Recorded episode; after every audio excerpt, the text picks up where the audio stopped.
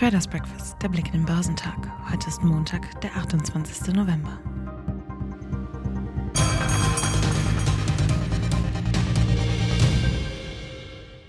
Im Fokus stand am Freitag der Einzelhandel.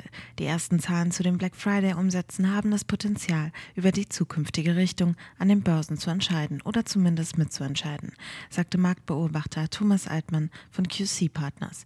Denn angesichts steigender Lebenserhaltungskosten wäre es in diesem Jahr besonders spannend, wie viel Geld die US-Verbraucher noch für Weihnachtsgeschenke parat hätten. Die Aktien im asiatisch-pazifischen Raum tendieren am Mittwoch unerlässlich, nachdem die US-Aktien über Nacht gestiegen sind und die neuseeländische Zentralbank eine Zinserhöhung um 75 Basispunkte vorgenommen hat, die größte in der Geschichte der Zentralbank. Die jüngsten Inflationsdaten aus Singapur zeigten im Oktober auf Jahresbasis eine gewisse Abschwächung. Der südkoreanische Kospi schloss mit einem Plus. Die japanischen Märkte sind wegen eines Feiertages geschlossen. Der Hang Seng Index in Hongkong notierte 0,8 Prozent höher. Auf dem chinesischen Festland stieg der Shanghai Composite um 0,3 Prozent, während der Shenzhen Component um 0,4 Prozent nachgab. Die Anleger im US-Aktienmarkt haben am Black Friday in einem ruhigen Handelsgeschehen zwar wenig Kauffreude gezeigt.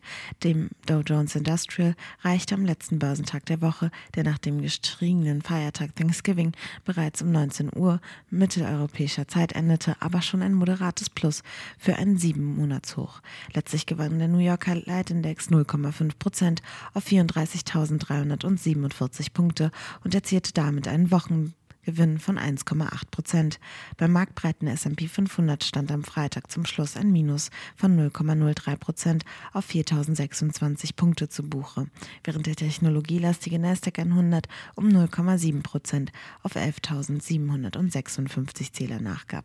Hilfreich sind die seit einigen Handelstagen wieder fallenden Renditen an den US-Anleihemärkten, sagt Marktbeobachter Andreas Lipko. Am Mittwoch hatte das Protokoll zur jüngsten Sitzung der US-Notenbank Fed für Erleichterung gesorgt. Aus diesem geht hervor, dass sich die Mehrheit der Fed-Mitglieder für künftig behutsamere Zinsschritte ausspricht. Die Aktien des Einzelhandelsriesen Walmart entwickelten sich in dies mit plus 0,4 Prozent vergleichsweise unauffällig. Ähnliches galt für die Titel seines großen Online-Kontrahenten Amazon, die im schwachen Tech-Umfeld 0,8 Prozent verloren. Auch die kaum bewegten Target-Titel waren unauffällig. Für Best Buy ging es in dies um 1,4 Prozent bergab, während Macy's um knapp 1 Prozent zulegte. Die Aktien der Fluggesellschaften American und Delta, Southwest und United zogen um bis zu knapp 2% an. Sie profitierten davon, dass viele Amerikaner den gestriegenen Feiertag für ein verlängertes Wochenende nutzen und verreisen. In einer überwiegend trägen und handelsarmen Sitzung am deutschen Aktienmarkt hat sich der DAX am Freitag kaum vom Fleck bewegt. Weil in den USA einen Tag nach dem Thanksgiving fest verkürzt gehandelt wird, fehlten Impulse. Die meisten Anleger jenseits des Atlantiks gönnten sich ein verlängertes Wochenende.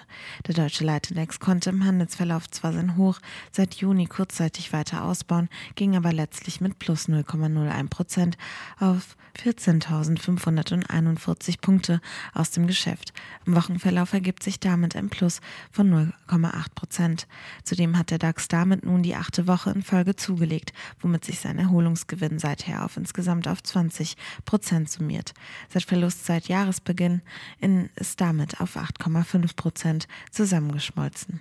Der MDAX der mittelgroßen Werte verlor am Freitag in dies 0,3 Prozent auf 25.972 Zähler.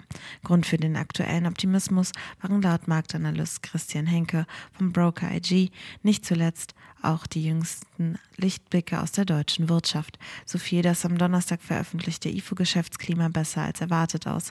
An diesem Freitag dann zeigte der das GfK-Verbrauchervertrauen ebenfalls eine leicht verbesserte Konsumstimmung, wenn auch auf einem sehr schwachen Niveau.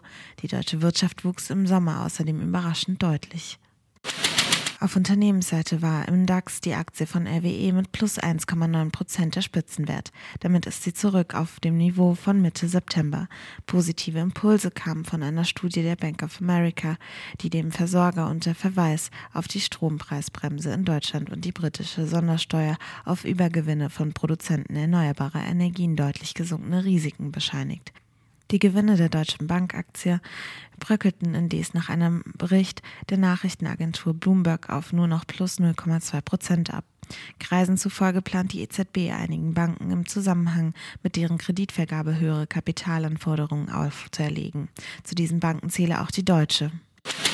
Der DAX wird heute bei 14.478 Zählern erwartet.